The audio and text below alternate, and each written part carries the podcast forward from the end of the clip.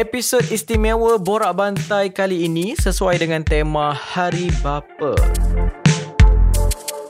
Kita datangkan khas abah saya Profesor Madya Dr. Muhammad Sabriza bin Abdul Rashid Ah, Kejap abah, kejap saya Boleh, Boleh je. je yang merupakan seorang pensyarah di Fakulti Seni Bina Perancangan dan Ukur UITM Seri Iskandar Perak. Nampak gayanya kali ni aku kena tukar sikit kata ganti nama sebagai Along sebab itulah nama panggilan dalam family yang nampaknya sesuai untuk sesi borak bantai kali ni. Jadi antara perkongsian menarik hari ni adalah uh, ciri-ciri utama untuk menjadi seorang pereka bentuk dalaman yang berjaya. You have to be very uh, good and very sensitive in in understanding manusia. Bagaimana penerimaan dan uh, fahaman orang ramai terhadap industri reka bentuk dalaman 35 tahun yang lepas 35 years ago interior design ni ramai orang tak tahu ya. hingga sekarang pun saya rasa kalau kita ber- bercakap tentang interior design masih yang mengatakan bahawa interior design ni adalah khusus pasang-pasang langsir susun-susun rumah susun-susun kursi ya. uh, that is what uh, the public uh, know about interior design tetapi sebenarnya uh, interior design is more than that more beyond. Uh, decoration ini adalah just a very small part of interior design. Kita juga akan perdengarkan matlamat ataupun faktor utama yang mendorong beliau untuk berkecimpung dalam industri yang bukan sahaja dijadikan sebagai kerjaya pada awalnya malah juga sebagai penyumbang ilmu kepada generasi akan datang. I like both world ya. Untuk praktis pun memang I really like and untuk nak jadi lecturer pun memang that, that is my dream juga dari meneruskan kerjaya sebagai pereka bentuk dalaman kepada seorang pendidik yang bergiat aktif melakukan aktiviti-aktiviti dan program yang bermanfaat bersama pelajar. Ada juga beberapa tips penting untuk memahami ruang kerja. Terutamanya dengan fenomena work from home yang sedang diterapkan hampir semua orang sekarang ni. uh, space it is not only in terms of aesthetic yang penting ya. It is not only in terms of aesthetic maknanya bukan sahaja kecantikan yang penting tetapi juga uh, practicality of it. Uh, how it it it works the workability of it. Space yang cantik kalau tidak workable tidak berfungsi dengan baik dia akan gagal juga. Jadi yang penting adalah it is uh, a combination of the aesthetic and the functionality of the space lah.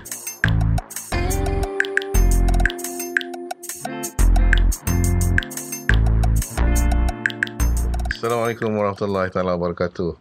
Nama saya Muhammad Sabriza bin Abdul Rashid. Saya pensyarah uh, di Jabatan Seni Bina Dalaman ataupun Interior Design di Fakulti Seni Bina Perancangan dan Ukur. Short formnya biasa orang, orang sebut FSPU kalau di UITM tu. Ya, kampus tempat saya berkhidmat adalah di UITM Cawangan Perak. Ya, di Seri Iskandar. Kampus Seri Iskandar. Tahun ni tahun 2020 dah tahun ke berapa dah abah jadi lecturer? Uh, kalau tahun 2020 bermaksud Abah dah jadi lecturer selama 27 tahun. 27 tahun ya. Lebih kurang. 27, ta- 27 tahun dalam uh, bidang pendidikan. Uh, 3 tahun lebih ataupun lebih kurang 4 tahun sebelum itu uh, uh, bekerja sebagai jurureka dalaman lah di uh, syarikat di Kuala Lumpur.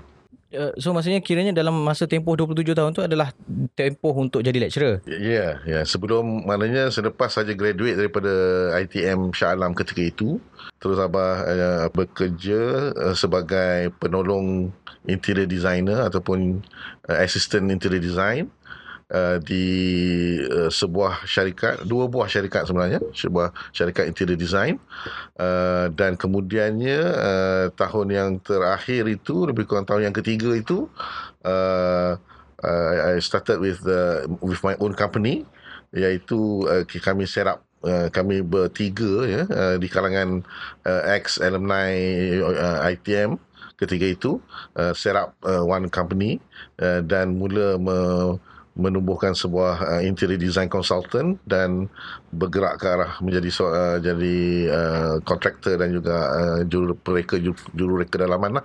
Sebelum uh, uh, kemudiannya maksudnya kemudiannya uh, I uh, was offered by the was offered by the university to further my study.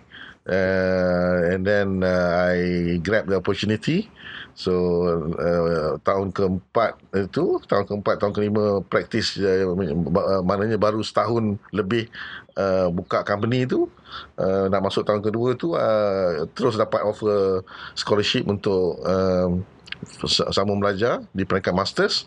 Jadi that was the time when I was uh, you know really have to think very hard between to choose either to continue with the consultation world ataupun nak berubah uh, arah untuk menjadi seorang pendidik ya. Jadi uh, ketika itulah uh, after all the istikharah and mendapat apa ni uh, uh, advice from brothers and sisters and apa ni uh, pergi jumpa senior and all the professors yang ada di universiti ketika itu.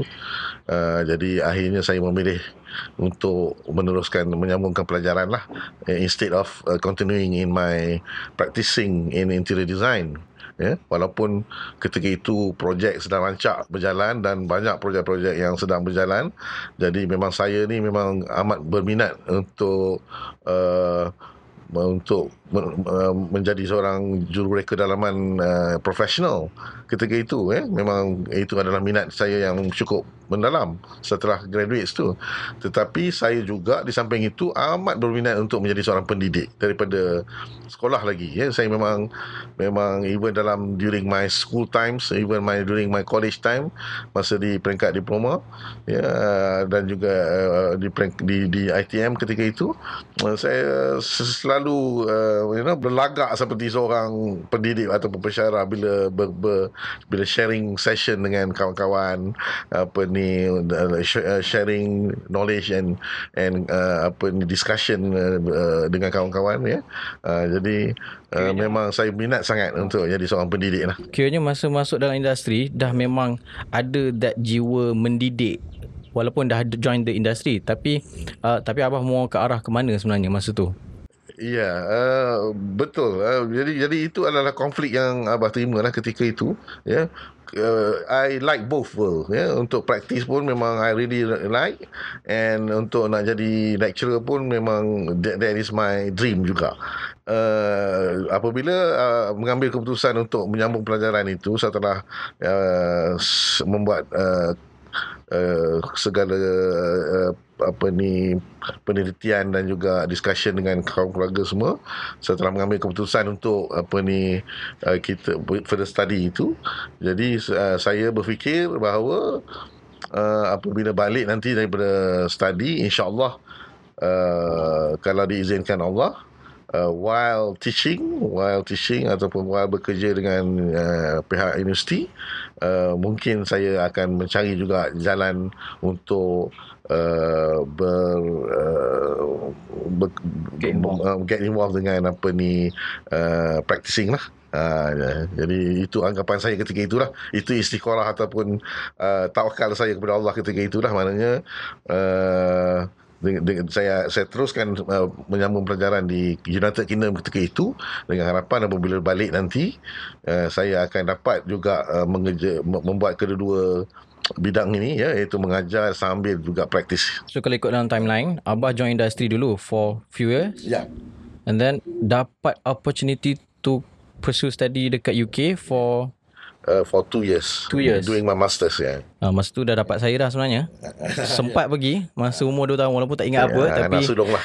sempat pergi kat sana 2 tahun. Eh duduk kat sana 2 tahun juga. Sempat 2 tahun ya. And then balik First sini. First and second year ya. Yeah terus dipanggil. Uh, jadi ketika balik daripada uh, UK itu di Manchester, balik-balik uh, report duty uh, di Shah Alam, uh, dekan ketika itu adalah apa ni Cik Gani.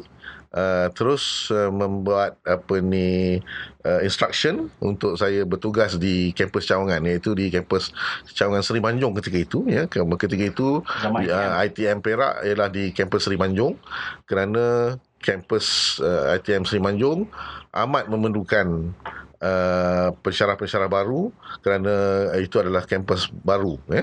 Jadi sebagai seorang muda yang baru balik saya tam- tanpa prejudis dan juga tanpa uh, inilah tanpa uh, apa-apa bantahan. Uh, apabila diarahkan ke Seri Manjung saja saya terus terima lah sebab saya bersedia memang bersedia untuk berkhidmat di mana-mana sahaja. Uh, kerana uh, saya memang very well prepared eh, untuk uh, untuk mengajar lah. Terus diserap untuk jadi tenaga pengajar di ITM Manjung yeah. masa tu? Yeah. naik basikal eh? Dari rumah pergi ke kampus? Uh, masih ingat eh? Uh, sebab ketika itu Seri Manjung adalah sebuah bandar pekan kecil pekan baru buka. Uh, the bigger town ialah uh, Setiawan sebenarnya.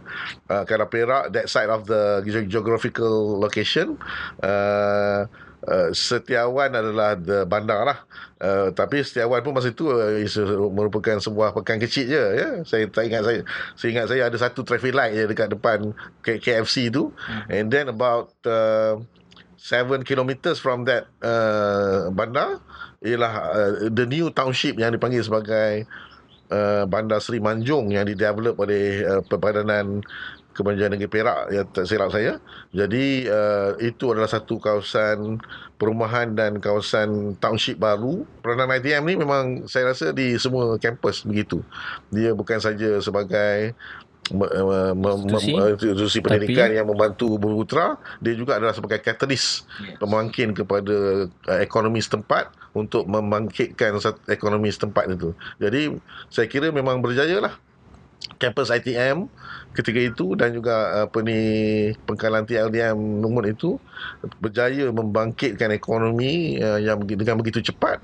Sehingga Seri Manjung sekarang ini menjadi sebuah bandar yang uh, boleh dikatakan uh, agak sederhana besar ya majlis perbandaran Seri Manjung ya dalam tempoh yang begitu singkat ya. Tapi kalau ikutkan masa that time populasi student untuk ITM besar ramai. Uh, populasinya kalau dibandingkan dengan kampus-kampus yang lain ketika itu uh, ITM Perak adalah uh, di, di kita kita consider sebagai oh, sebagai sebuah kampus yang uh, tidak besar lah sederhana besar.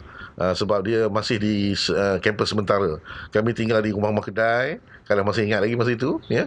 Jadi uh, the whole uh, half of the township uh, Seri Manjung itu diambil oleh ITM untuk di convert uh, ataupun ditukarkan menjadi uh, kampus Seri uh, UI, uh, ITM uh, Seri Manjung uh, selama lebih kurang lebih 10 tahun juga ya. Dalam sementara-sementara tu lebih 10 tahun juga uh, kerana menantikan kampus tetap di Sri Iskandar.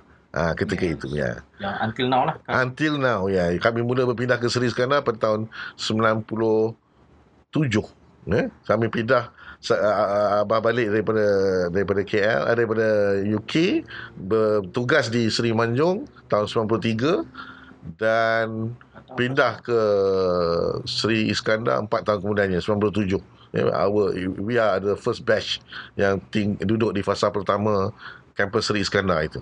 Abah memilih bidang apa ni interior design ni sebagai my profession uh, ataupun my career. Uh, ada beberapa sebab sebenarnya. Uh, sebenarnya uh, selepas uh, sekolah dan juga kita lepas SPM semua sedia maklum bahawa kita uh, sebenarnya tak apa sure apa benda yang kita nak buat. Ya walaupun kita uh, dah mula bercampur dengan kawan-kawan dan seterusnya. Tetapi uh, sebenarnya uh, apabila uh, uh, titik mula saya mula memikirkan Ah, kejap abah kejap saya boleh, boleh je. antara titik mula yang apa ni abah mula fikir tentang interior design ni adalah because of I think because of my uh, Pak Long eh, my eldest brother dia adalah uh, student architecture ketika itu di UTM jadi uh, abah banyak juga ber berbincang dengan dia dan juga bercampur dengan kawan-kawan dia di UTM. Jadi abang tengok uh, profession uh, ataupun bila dia study in architecture ni saya abang nampak very interesting. Ya. Yeah? Ya masa uh, ni at what age? Uh, masa ni ketika lepas sekolah uh, Pak Long masuk UTM okay. abah uh, baru okay. baru kemudiannya baru keluar daripada ya dia dah dia dah third year, fourth year di UTM pada mulanya Abah minta engineering, electrical engineering. Tetapi uh, akhirnya Abah sedar bahawa electrical engineering is not my uh, cup of tea kata mak saya itu ataupun tidak is not my jiwa. Jadi uh, change into apa tu interior design ni salah satu punca dia adalah saya rasa abah rasa uh, abah berkawan dengan Pak Long lah ni uh, salah salah satu yang memberi pengaruh dia eh. biggest influence Ya, yeah, antara pengaruhnya lah. Pak Long banyak menceritakan tentang architecture ketika zaman study dia. Ketika itu. Pak Long dekat UTM lah. Dia UTM, ya. Yeah, yeah. Sebelum tu dia di Politeknik, sebab tu dia di UTM. Jadi kawan-kawan abah, kawan-kawan Pak Long juga kawan-kawan Abah juga. Jadi Abah uh, selalu, you know, uh, uh, lepak dengan dia orang, you know, uh, tengok apa kerja yang dia orang buat and so on.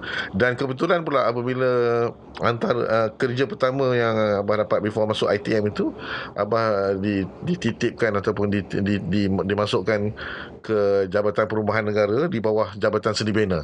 Jadi that is my biggest exposure on architecture lah because uh, I was working ketika itu uh, with the Jabatan Perumahan Negara yang yang mereka bentuk rumah-rumah uh, uh, low and medium cost untuk uh, seluruh Malaysia.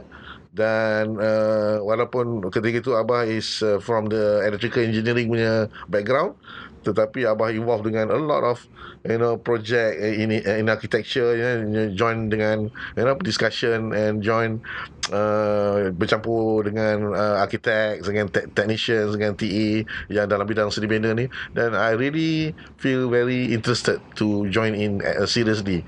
Jadi apabila nak minta further study di ITM ketika itu. Abah istikharah dan akhirnya terus apa ni uh, memilih interior design sebagai my field to further study because of uh, ada a few things. Why not I pilih architecture masa tu?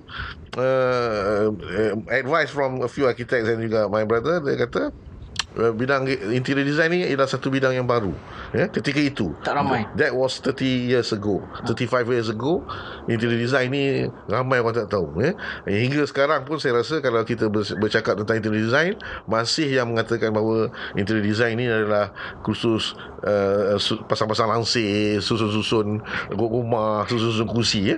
Uh, that is very apa ni uh, that is what uh, the public uh, know about interior design. Tetapi sebenarnya uh, uh, interior design is more than that more beyond. Uh, decoration ini adalah just a very small part of interior design. Uh, might be 10 of the whole process. Tetapi interior design mem, ada sebenarnya ataupun di kalau di universiti kita panggil interior architecture ialah memerlukan kita punya kepakaran yang amat mendalam tentang bagaimana kita nak menyelesaikan sesebuah ruang itu ya. Dan ruang pula bukan sahaja terbahagi kepada ruang rumah sahaja. Ramai orang di luar kata hias rumah saja interior design ini sebenarnya eh, hiasan rumah itu adalah very very small part of the scope of work. Tetapi yang besarnya adalah yang lain-lain itu ya apabila dunia semakin complicated ya apabila dunia semakin advance bangunan-bangunan pun menjadi semakin advance. Jadi dia memerlukan seorang pakar untuk menyelesaikan masalah interior uh, ruang dia ya. Jadi uh, dulu arkitek menyelesaikan semua masalah. Kalau kita lihat pada kurun yang sebelum ini kurun ke-18 dan kurun ke-19 uh, arkitek is the masters builder lah. dia buat the whole thing. Dia design the house dia design even the interior. The furniture even the uh, ashtray even the decoration even the landscape semuanya uh, semuanya arkitek yang buat. Because building is very simple. Either it is a house or it is an office ataupun it is a church something like that. It is a simple space. Tetapi kemudian tu lahirnya bangunan-bangunan yang complicated ya. Yeah? bangunan-bangunan yang berbentuk untuk sukan bangunan yang berbentuk untuk pengangkutan ataupun airport dan seterusnya stesen terminal bus contohnya. Kemudian bangunan-bangunan untuk pendidikan ya. Bangunan-bangunan office yang ya, complicated yang kompleks ya. Hospital dan seterusnya. Jadi this uh, situation akhirnya memerlukan uh, satu lagi uh, experts di bawah architects yang memerlukan uh, yang diperlukan untuk membantu arkitek dalam menyelesaikan masalah ruang ini ya. Mereka dapat menyelesaikan masalah ruang uh, luar saja the envelope of the uh, of the space but interior design comes in and settle down the detail of it ya the micro of it. Jadi uh, jadi kami ini lebih bersifat micro uh, uh, micro designer yang arkitek tadi is the macro designer something like that.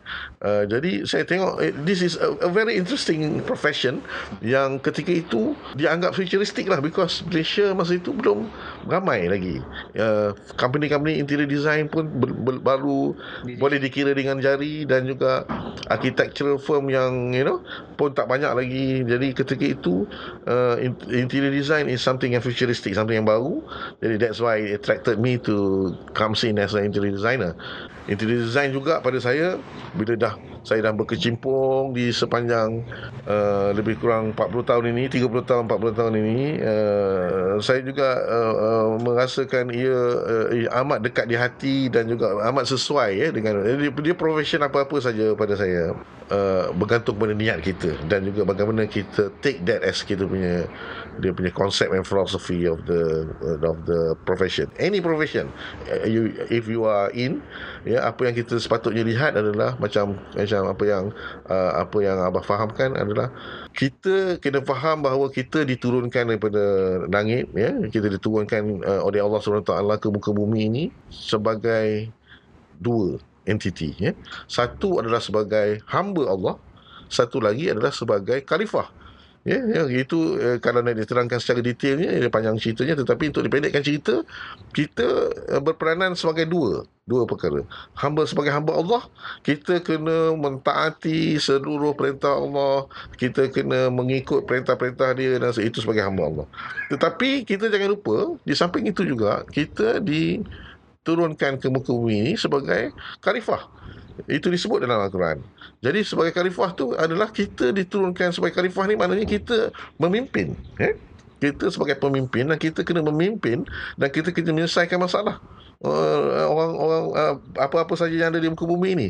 Jadi kalau kita sebagai seorang uh, lawyer contohnya, Uh, sebagai seorang lawyer bila kita turun di bawah ini kita kena menyelesaikan masalah perundangan masalah yang berkaitan dengan you know, masyarakat dan seterusnya. Jadi, kalau kita sebagai seorang accountant peranan kita sebagai khalifah adalah kita menyelesaikan uh, masalah-masalah keuangan dan juga apa yang relate dengan uh, perbankan dan seterusnya. Jadi begitu juga bila kita terlibat dengan alam bina ini saya rasa ini adalah satu peluang untuk kita berkhidmat dan juga beribadah kepada Allah Subhanahu taala sebagai seorang interior designer. Sebab kita menyelesaikan ruang masalah ruang untuk orang lain tetapi dengan syarat projek-projek yang kita dapat itu projek yang uh, patuh syariah lah halal lah. Ha, yang halal lah ha, jadi sebab itu itu pun ada di punya perdebatannya ya jadi kalau projek yang dah sudah tentu haram dan kita ambil juga itu sudah tentulah uh, satu yang uh, tidak diterima oleh uh, agama tetapi apa saja projek yang lainnya eh? contohnya banyak eh banyak uh, perkara yang amat uh, masyarakat ataupun ummah amat memerlukan kita sebagai penyelesai masalah ini eh atas dimensi itu uh, abah menganggapkan bahawa profession interior design ini adalah satu profession yang yang mulia ya kalau betul dilakukan dengan baik dan juga mengikut uh, apa yang garis panduan dan juga apa ni Uh, perspektif dan juga atas uh, world view yang betul ya. So to those yang baru maybe nak get involved in this line dia minat into drawing and stuff tapi tak tahu adakah dia into architecture ke atau into art. AD pun ada juga yeah. dia punya uh, deadline yang melibatkan dia orang untuk draw uh, untuk express dia punya creativity. So how? Uh, menjadi seorang interior designer ni dia ataupun architect ya yang terlibat dengan alam bina ni uh, dia kena pada saya seseorang itu have to be very uh, sensitive yeah, very sensitive and have to be very critical uh, in terms of uh, manusiawi ya. Dia kena betul-betul memahamkan diri tentang manusia because apa yang kita nak reka bentuk ni tak kisahlah kita nak nak reka bentuk ruang untuk airport ke untuk bank ke untuk pasar uh, uh, shopping complex ke hotel ke. It is for the people. It is for the, uh, for the human eh kita design untuk keselesaan keselesaan manusia. Jadi untuk menjadi seorang pereka bentuk yang baik uh, you have to be very uh, good and very sensitive in in understanding manusia. Jadi macam mana kita nak memahami, memahami manusia? Uh, itu kena belajar lah dari segi psikologinya, dari segi apa uh, ruang macam mana yang selesa untuk dia dan ada ada banyak uh, dalam mata pelajaran yang diajar dalam uh, interior design itu uh, ke arah itu ya, ke arah memberi keselesaan kepada manusia lah. Jadi uh, jadi uh, for you to create a good uh, uh, space. It is not only in terms of aesthetic yang penting ya. It is not only in terms of aesthetic maknanya bukan saja kecantikan yang penting tetapi juga the uh, practicality of it Uh, how it, it it works the workability of it. Space yang cantik kalau tidak workable tidak berfungsi dengan baik dia akan gagal juga. Jadi yang penting adalah it is uh, a combination of the aesthetic and the functionality of the space lah. Both kena equally yeah, balance. Kena balance, definitely. Jadi kalau kita nak kata what is a good interior space, itulah dia jawapannya. Maknanya dia mesti uh, dari segi estetiknya balance dengan dari segi functionality-nya dan juga kalau kita nak pergi lebih dalam maknanya dia kena balance antara physical dan spirituality juga. Kita sebagai seorang Islam misalnya uh, interior yang cantik interior yang workable tetapi juga interior yang relate dengan Tuhan. Maknanya macam mana space kita tu boleh me, me, me, me, me, mendekatkan kita dengan Tuhan. Maknanya macam mana space itu boleh uh, tidak menghalang kita untuk melakukan ibadah. Uh, ataupun space itu menggalakkan kita untuk melakukan ibadah. Ataupun space itu uh, setiap kali kita duduk di space itu ruang itu kita rasa lebih kuat bekerja dan dengan berkuat kerja itu kita akan lebih dekat dengan Tuhan. Begitu. Ataupun dengan ruang itu kita lebih kuat study dan dengan study yang kuat itu kita lebih kuat lebih lebih dekat dengan Tuhan. Pendeknya kita sebagai manusia ini dengan falsafah yang begitu akhirnya adalah is the Allah SWT is the main ultimate target kita ya? Tak kisahlah kita design ruang untuk apa. Kita nak design untuk uh, bus stand bus station uh, airport untuk transportation people people transportation. Tujuannya memang betul untuk menyenangkan mereka bergerak dan juga apa. Tetapi akhirnya pergerakan itu adalah disebabkan apa? Kita nak suruh dia orang selesaikan masalah dia dan akhirnya dia syukur dan ber terima kasih dengan Allah SWT atas atas apa yang uh, aktiviti hari harian itu ya. Segala-galanya selesai because space is workable. Because uh, the the the you just uh, imagine satu space ruang yang kita design secara tidak bagus dan apa tu menghasilkan satu havoc atau kios dalam ruang itu uh, uh, penjualan tiket tidak berlaku dengan betul dan juga orang yang kelang kabut naik bas dan seterusnya. Akhirnya dia akan berkait-kait dengan apa? Akhirnya dia ni lambat solat. Akhirnya dia tertinggal solat. Akhirnya dia ni terlambat untuk melihat untuk ziarah mak bapak dan seterusnya. Nampak tak? Apa saja yang kita hasilkan itu dia akan ada kesan dan ada kita panggil cost and effect. Jadi cause and effect itu akhirnya kita kena relate balik. Sepatutnya akhirnya dia adalah untuk tujuan uh, Allah SWT Yep definitely. Good yeah. points uh, especially those yang maybe nak tengah decide nak get into this line. Sensitivity is one one important thing.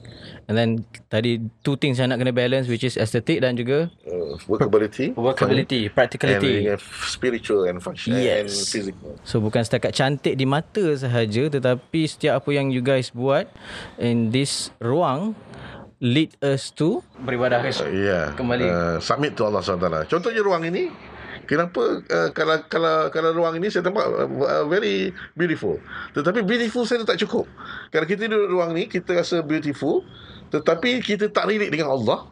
Jadi akhirnya ruang ni setakat luaran saja cantiknya. Tetapi just imagine because of this space kita rasa tenang bila dan kita bila kita duduk kat sini kita tengok pokok. Rapi. Pokok adalah a part of Allah punya creation. Ya. Yeah? Bila kita tengok pokok macam mana pokok ni boleh menjalar dengan begitu cantik, macam mana kalau kita tak kalau kita tak siram tak siram dia jadi layu, uh, itu adalah kita punya control tetapi beyond control itu adalah macam mana dia punya timbulnya dia punya anak-anak dia boleh tumbuh dengan baik baik dan seterusnya.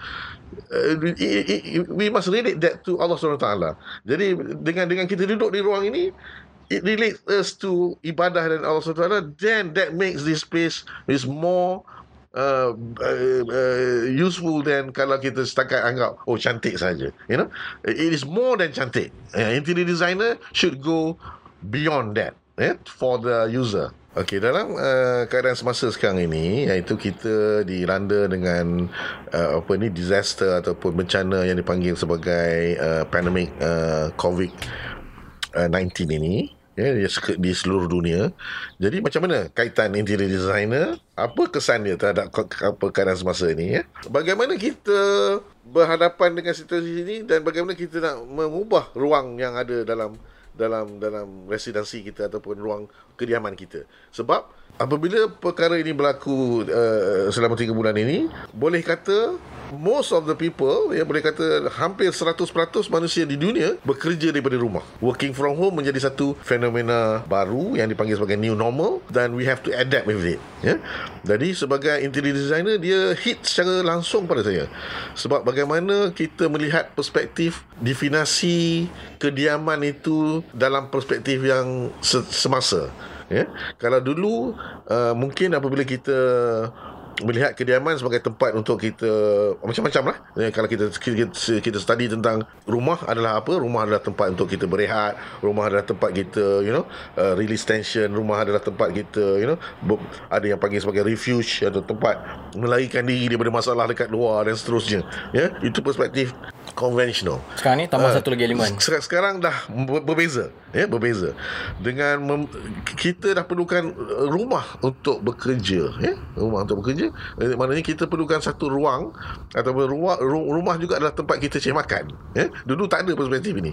Jadi secara generalnya semua orang ya perlu mereka bentuk ruang yang bersesuaian dengan kehendak baru ini. Apabila semua boleh kata walaupun uh, covid uh, pandemik covid-19 ini dah mula reda tetapi masih lagi lebih pada 50% daripada orang ramai masih bekerja pada rumah lagi. Jadi ruang uh, bekerja di rumah itu adakah ianya sama dengan ruang yang lama iaitu kita just sediakan satu tempat meja dan juga tempat yang boleh kita gunakan komputer that's it yeah? uh, is it that that's the, the the space yang convenient saya, saya rasa lebih pada itu yeah? kita kena mula memikirkan tentang bukan saja keselesaan kita boleh buat kerja dari rumah di rumah daripada rumah kita dah mula kena fikirkan bagaimana ruang itu boleh membawa kita kepada you know uh, kita dengan keluarga kita kita dengan dengan anak-anak kita macam mana kita nak membahagikan ruang itu. Uh, dia ada uh, pada saya uh, ada ada ada empat kategori uh, manusia ataupun kategori uh, golongan uh, kediaman yang terlibat secara langsung ya. Iaitu family yang number of family dengan ruang. Number of family dengan saiz ruang. Family yang besar dengan ruang yang besar, family yang besar dengan ruang yang kecil, family yang kecil dengan ruang yang besar, family yang kecil dengan ru- ruang yang kecil. Jadi ada begitu kategorinya. Hmm. Jadi kalau orang yang mempunyai uh, family yang kecil dan ruang yang besar, masalah untuk menambah satu lagi ruang bekerja ini mungkin satu satu benda yang tidak menjadi masalah yang besar pada dia. Tetapi cuba kita lihat pada kes yang ruang yang kecil family yang besar. So this is the the the the the, the space this is the the situation yang memerlukan Uh, satu pendekatan baru dalam reka bentuk ruang untuk orang-orang yang bekerja seperti orang yang mendapat space seperti ini ya. Pada saya they have to be very smart. Uh, space yang yang diperlukan mungkin very minimal. Very minimal tetapi macam mana nak make full use of the space. Dia kena pandai menggunakan satu ruang yang kecil kepada the fullest ataupun yang optimum untuk menjadikan dia boleh bekerja dengan baik di, di situ. Walaupun space yang kecil dia dapat selesa, dia dapat letak all the gadgets dekat situ, dia, dia boleh berkomunikasi dan seterusnya, dia masih mendapat privacy dan seterusnya. Jadi itu challenge dia. Jadi saya rasa itu boleh diselesaikan dengan kalau kita berjumpa dengan pakar-pakar ruang lah, pakar-pakar interior designer. So adalah tugas baru untuk uh, current interior designers untuk yeah. figure this out. Yes, exactly. Sebab just imagine apa yang uh, Abang katakan tadi satu je masalah. Antara masalah-masalah yang banyak yang baru ni itu uh, antara masalah yang yang yang yang yang perlu dilihat lah. Iaitu ruang dan juga penggunaan ruang ni tadi kan. Jadi because uh, uh, kita uh, tidak sesim, te, semudah kita just uh, dapat satu ruang kecil dan kita letak meja dan untuk tak komputer dan boleh buat buat, buat kerja ya. Uh, dia sebenarnya memerlukan satu consideration yang lebih daripada itulah. Jadi uh, then you start to create uh, build up your creativity ya? Ini macam ruang ini uh, abah cukup suka. Maknanya before the covid this ruang is uh, wasted. Underuse Underuse and wasted. Space yang lebih kurang 6 kaki kali 10 kaki ni lebih kurang uh, Wasted. Tak, tak, tak, tak pernah keluar pun kat sini dulu.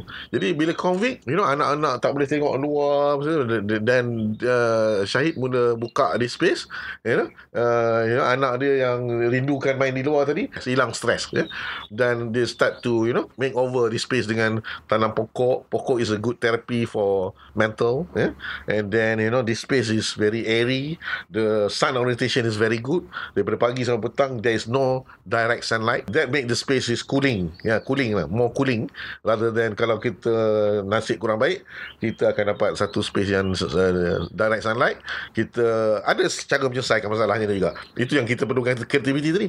Kalau katalah space ini uh, direct sunlight. direct sunlight. Kalau ni indirect sunlight dia boleh buka macam ni eh. Boleh buka dan sebab tak ada direct. Kalau kalau ada direct sunlight dekat sini kita ada cara dia macam mana nak filter the light.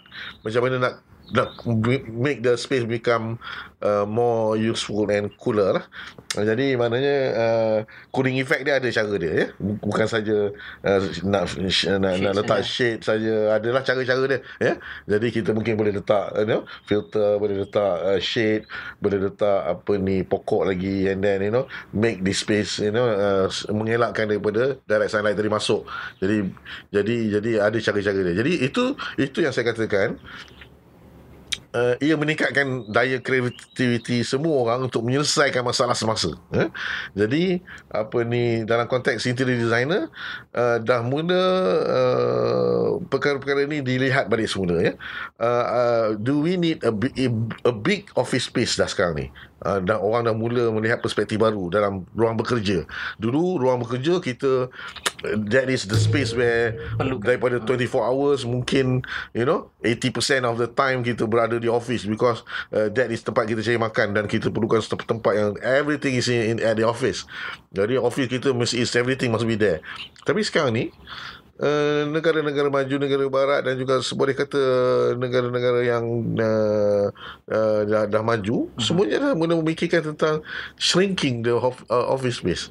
Because we don't need the physical space for working lagi dah. No longer. Yeah? Uh, because we can work from home, which is more cheaper, which is more um, uh, relaxing, uh, more uh, less stress, ya, yeah, boleh kerja kat rumah ni, dan juga mungkin sekali-sekali kita perlu pergi ke office. Jadi yang penting adalah infra, dan yang penting adalah kefahaman kita terhadap menyelesaikan ruang dan juga infrastructure dengan ada, you know, all the 4G, 5G and whatever. Uh, benda-benda tu yang penting. Ya, tetapi uh, maknanya kita tak perlu lagi bersesak-sesak bekerja di bandar uh, menyewa rumah yang uh, kecil dan sempit dan mahal di mana because of nak dekat dengan tempat kerja because now when we can work from home maybe kita boleh duduk di luar bandar outskirt outskirt of you know the city. And beli tanah rumah yang lebih murah tanah yang lebih besar rumah yang lebih besar bersisa then we can work from home you know. Those are the new perspective yang akan me- melanda uh, dunia. lah dan itu exactly yang rasanya Asian countries tengah start to develop nak compare to European lah. Dia orang dah basically biasa dah benda tu. Yeah. Cumanya Asian countries ni maybe something yang something new lah to us. That's what we do to this space. Yeah. Dan Alhamdulillah insyaAllah from now onwards from yelah this is basically uh, kita punya punca rezeki juga dekat rumah. Orang kata work from home ni dah jadi satu fenomena dan perlu untuk setiap rumah. So kepada mereka yang uh, masih lagi dalam situasi ini uh, maybe tengah start to decor your your home ataupun start to rearrange stuff. So this is the time lah basically untuk make your space comfortable for you to work from home. Walaupun me myself not into this line tapi uh, somehow benda ni reflect juga influence juga me and few adik-beradik juga. Uh, dan ini juga adalah hasil uh, saya dan juga mama saya yang sudi untuk membantu untuk dekor dan uh, menyediakan this space untuk kami anak beranak maybe nak chill tenangkan fikiran. Kalau ada uh, stress ke apa-apa kan. So kat sini adalah tempat kita orang nak chill. Itu saja untuk sesi borak bantai kali ini. Terima kasih banyak Profesor Madya Dr. Muhammad Sabriza Abdul Rashid yang didatangkan khas daripada Perak. Harap sedikit sebanyak membantu mereka yang maybe nak buat decision to get into this creative line juga I would say betul definitely interior design juga adalah one of creative industry juga dan basically you guys know the purpose of uh, joining this industry no matter apa-apa profession sekalipun apa yang kita buat semua adalah kerana Allah Subhanahu Wa Taala. Terima kasih banyak. Assalamualaikum warahmatullahi wabarakatuh. Waalaikumsalam.